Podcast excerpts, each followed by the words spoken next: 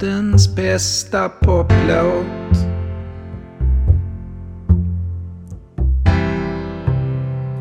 Världens bästa poplåt.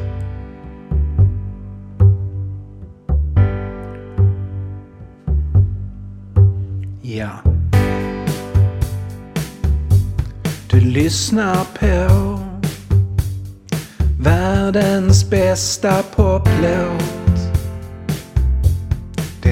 En låt och den är bäst. Hej Shabaloba!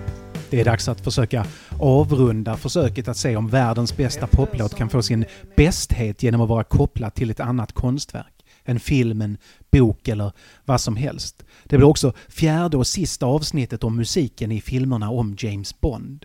Det var en gång en tid när filmerna om James Bond var så pass i takt med kulturen att den drev den framför sig. Goldfinger och Thunderball, den tredje och fjärde filmen i serien, krossade alla biobesöksrekord och hamrade in rollfiguren James Bond i det allmänna medvetandet. Filmerna blev till sin egen genre och varje gång det kom en ny film i serien var det fest. Påkostade filmer med stunts värdiga en cirkus spektakel och underhållning och mitt i allt detta också musik som förknippades med filmerna och väckte de där känslorna av att se filmen igen, vilket man ju sällan kunde innan hemvideon slog igenom. Men sen, när filmerna hyrdes ut på VHS eller Betamax så var det en fest att hyra en Bondfilm, något alldeles extra, något alldeles, alldeles extra. Nervösa gick vi in på Malmö Video, Sveriges första videobutik nere på Limhamn och sökte oss till actionhyllan. Bondfilmerna stod synligast och mitt i blickfånget. Det få som fanns, alla var inte utgivna på video 1983 och de som gavs ut gavs inte ut i någon särskild ordning. Den första vi hyrde var You Only Live Twice. Kanske inte den bästa starten på en bana som Bondentusiast, men det blev så. I You Only Live Twice spelar Sean Connery James Bond för femte gången och i varenda scen han är med i så utstrålar han en total längtan efter att få gå hem. Efter Thunderball blev Sean Connery världens mest eftertraktade skådespelare som inte hade något kontrakt med en enskild filmstudio än, vilket de allra största stjärnorna brukade ha på den tiden, fasta i kontrakt med Metro Goldwyn Mayer eller Universal eller så. De spelade in You Only Live Twice i Japan och Connery fick inte vara i fred någonstans. Det var som Beatlemania berättar han senare. Det klättrade in folk i mitt hotellrum på natten bara för att få min autograf, berättar Sean Connery. Så Connery längtade bort. Men det gjorde vi unga på Limhamn också och vi längtade efter en sån där förhöjd verklighet som Bond rörde sig i. Efter You Only Live Twice blev det For Your Eyes Only vi hyrde och sen betade vi av de andra filmerna som hade kommit ut på video. Och musiken spelade vi in på bandspelare som vi kopplat ihop med VHS-spelaren. Mest lyssnade vi på The Man with the Golden Gun men alla utom Moonraker var ju klockrena popmästerverk. Så pass mycket älskade vi James Bond att även när vi inte hyrde filmer om James Bond så var de där fyra korta klippen med James Bond man ibland fick se i början på filmen man hyrt så pass mycket James Bond att vi stod ut med det förfärliga sammanhang som klippen visades i. En liten reklamfilm för att hyra filmer från Warner. Mina damer och herrar får jag presentera definitivt inte världens bästa poplåt.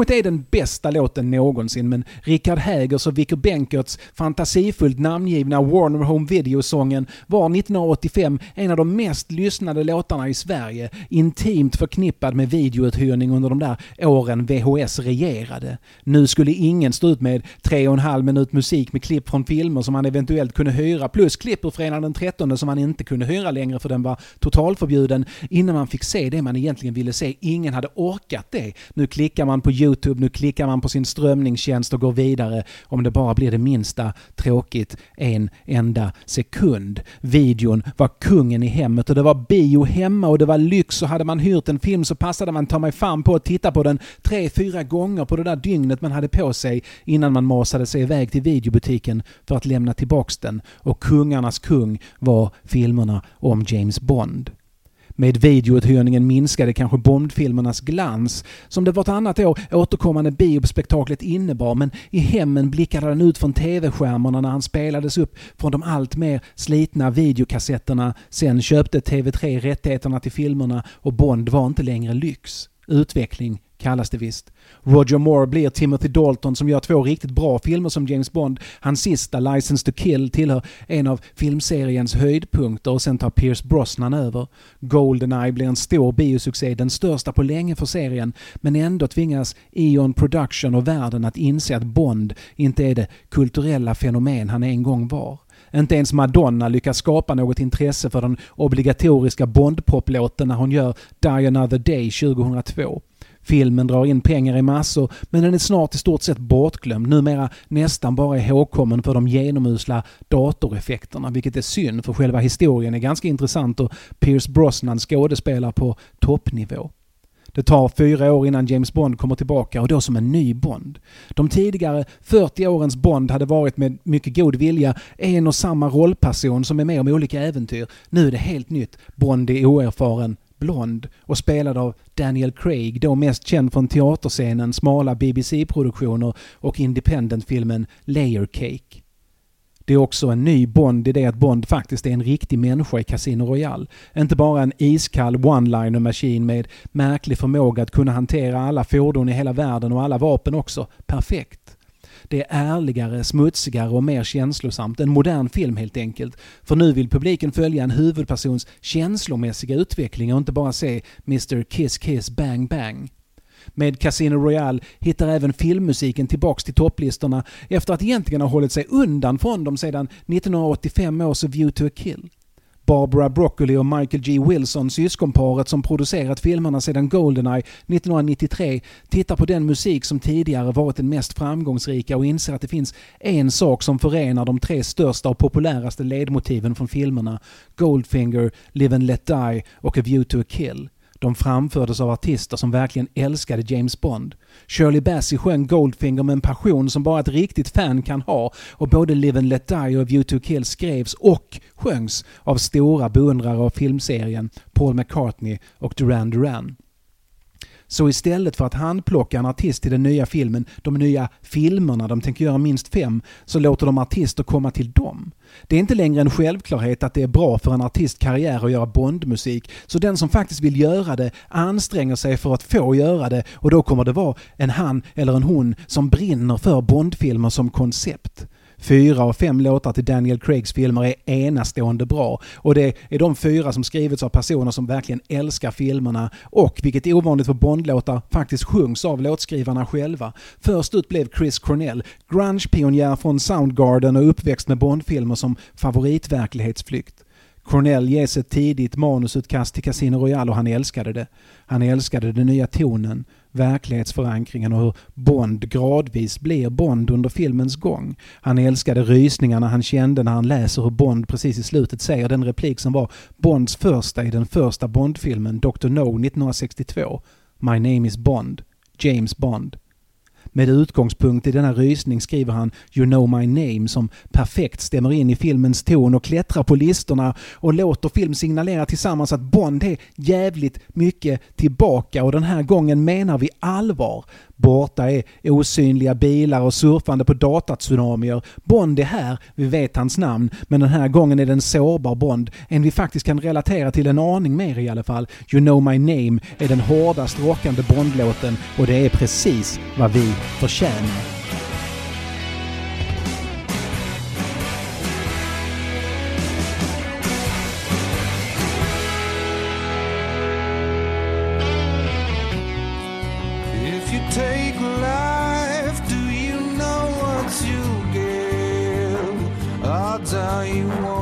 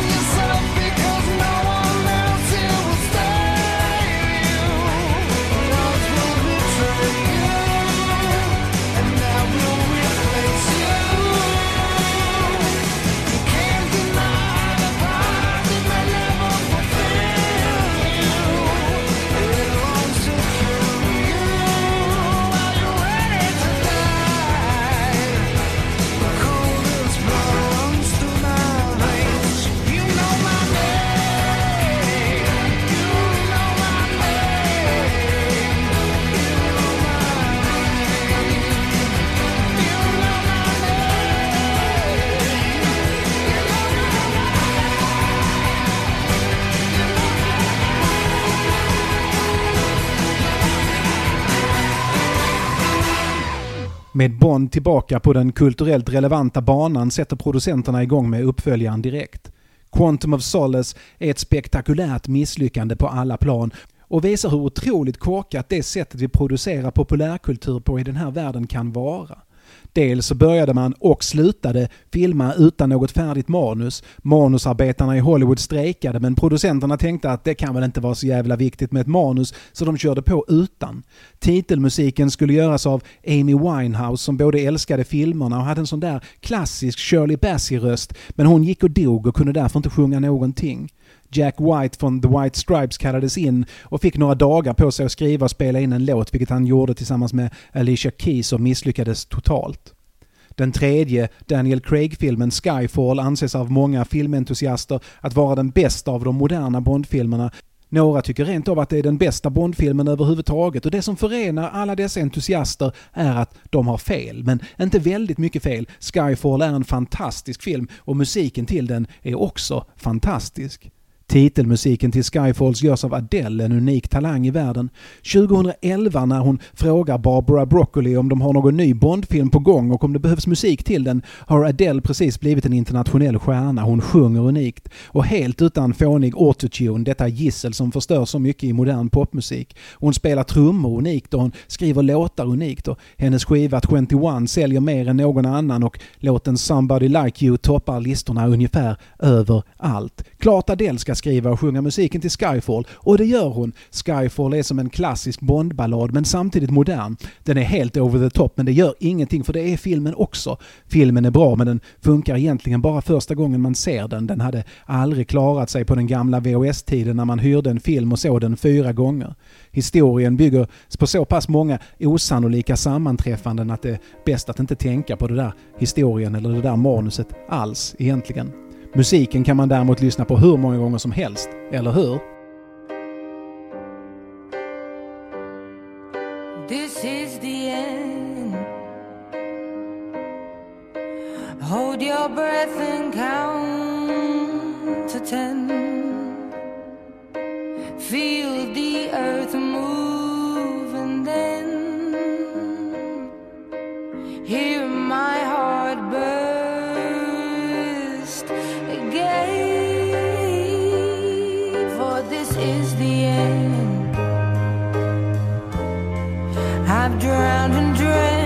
small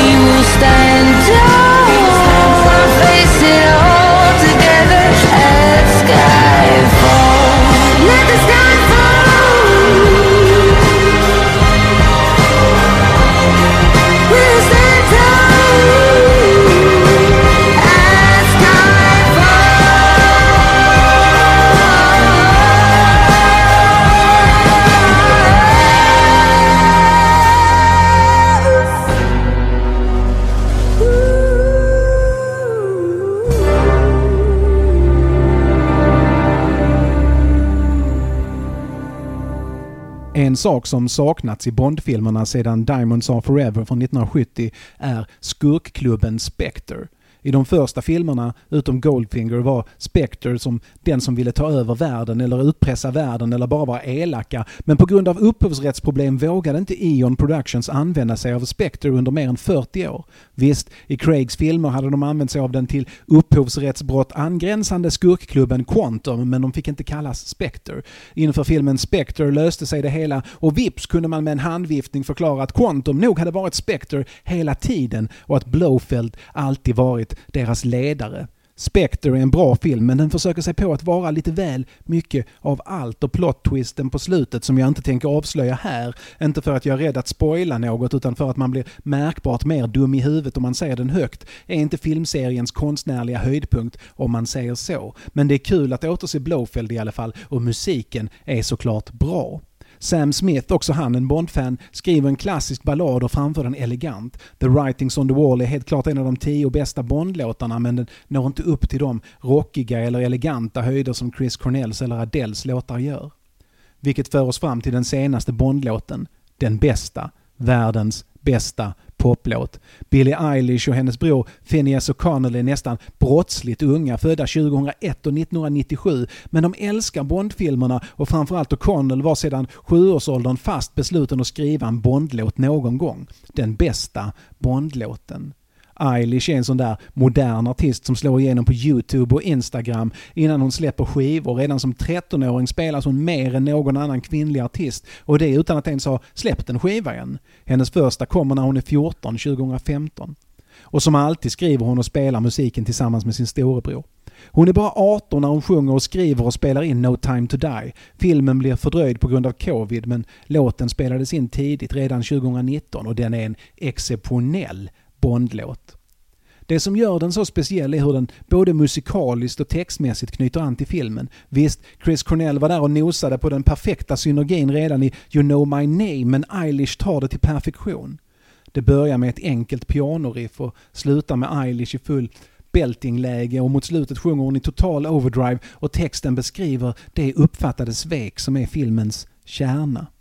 För ja, No time to die är en actionfilm och en äventyrsfilm och i filmens första enastående 12 minuter en renodlad skräckfilm komplett med jump scares och alla möjliga skräckfilmstroper men framför allt så är filmen en berättelse om svek i personliga relationer. Om kärlek och stolthet och hur ett missförstånd tillåts forma inte ett, inte två, utan tre liv. En man och en kvinnas och ett barn som kan möjligen eller inte vara James Bonds barn men som definitivt är James Bonds barn visade sig troligen, kanske, men verkligen definitivt. Men är det Bonds barn bara biologiskt? No time to die ställer frågor som ingen annan Bondfilm före har vågat ställa.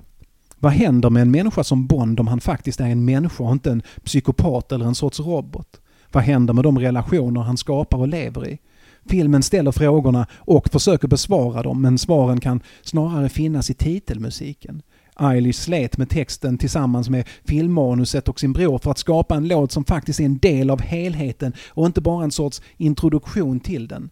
Två verser av poetisk Bond-perfektion blir det. Musikaliskt enkel men O'Connells lek med mikrotoner, alltså toner som inte låter sig tämjas av vår traditionella tolvtonskala utan lägger sig mellan vedertagna toner, de toner som utgör grunden för vår västerländska musik. Det är inget som brukar höras i popmusik, i alla fall inte från annat än sångrösten. Här finns de där mikrotonerna med oss nästan hela vägen och de skapar en spänning och en farlighet som väl matchar den oförutsägbarhet som också finns i filmen. No time to die kommer inte vara den sista Bondfilmen trots slutet, men den borde kanske få vara det, för hade det slutat här så hade det slutat på topp. Slutet på en fem filmer lång utveckling av Bondpersonen och på en 60 år lång filmserie. Visst, det hade känts sorgligt men allting måste ju få ett slut, eller hur? Eller är det så att det helt enkelt inte finns någon bra tid att dö?